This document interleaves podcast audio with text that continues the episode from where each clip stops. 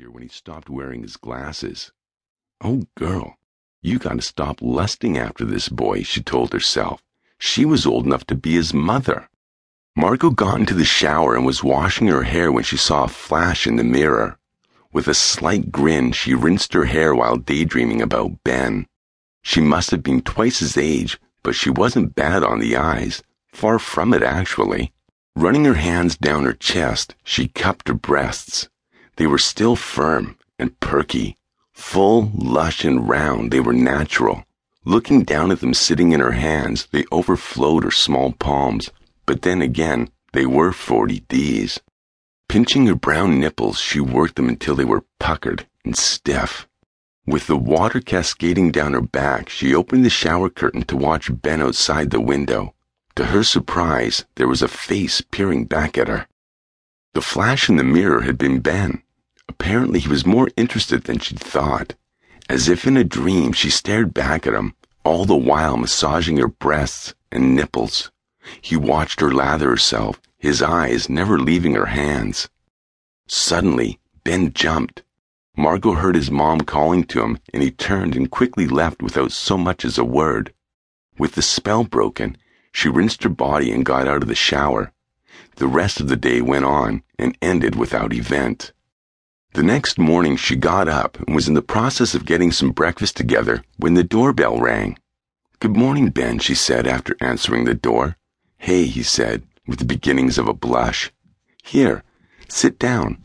Eat something, she said, pushing him into a chair. I have some things I need to get done inside the house today.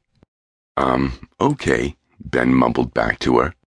It seemed that Ben was still a little bit embarrassed about the previous day. Looking down, Margo realized that she was still in her robe. There was something about this whole situation that was so intoxicating, and she found herself wondering what she could get away with. You should be ashamed of yourself, her inner voice scolded. Here she was thinking about seducing this innocent young man. She knew there was interest there. She had seen it in his jade green eyes the day before. Quickly putting a plan in motion, she unbuttoned her robe, letting it loosen around her hips. She was wearing a thin, tight tank top. Her brown nipples were clearly visible underneath the white cotton, which stopped right above her navel. The boy shorts she wore as panties cupped her ass snugly. They rode up a bit, and the rear view of her ass was fantastic. To help Margo get her mind off the lack of sex in her marriage, she worked out a lot. Her belly was flat and her ass was tight. The boy shorts she wore to bend only complemented her curves. She was feeling very sexy and very naughty.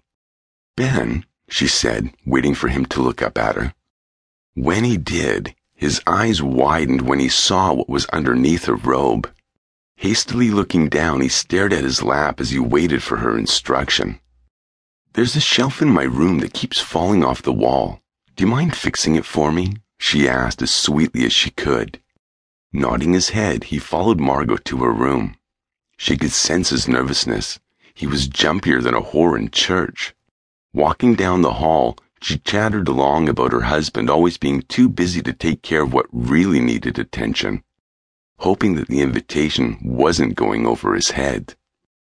Opening the door to her room, she invited him inside. As he walked past her, she noticed that the front of his shorts were tinted. He was obviously turned on by the beautiful older woman. Continuing her seduction, she showed him the shelf. Ben looked the shelf over, then sat down on the floor to begin to repair it. She watched him for a minute or two, then took her robe off and hung it off one of the corners of the four posted bed. Smiling, she remembered taking a hammer to the shelf last night and moving it next to her dresser. In order to reach the dresser, she had to lean over Ben. She placed a hand on his shoulder and leaned over him, trying in vain to reach the bottom drawer. Losing her balance, she started to fall forward. Ben quickly brought up one of his big hands and caught her left breast as he worked to brace her fall. She looked at him and smiled. Thank you, she said breathlessly. Regaining his senses, Ben realized what his hand had latched onto, and he snatched it away like he was on fire. Straddling his lap, she wrapped her arms around his neck and hugged him softly. His hands were trembling, and his body was tense.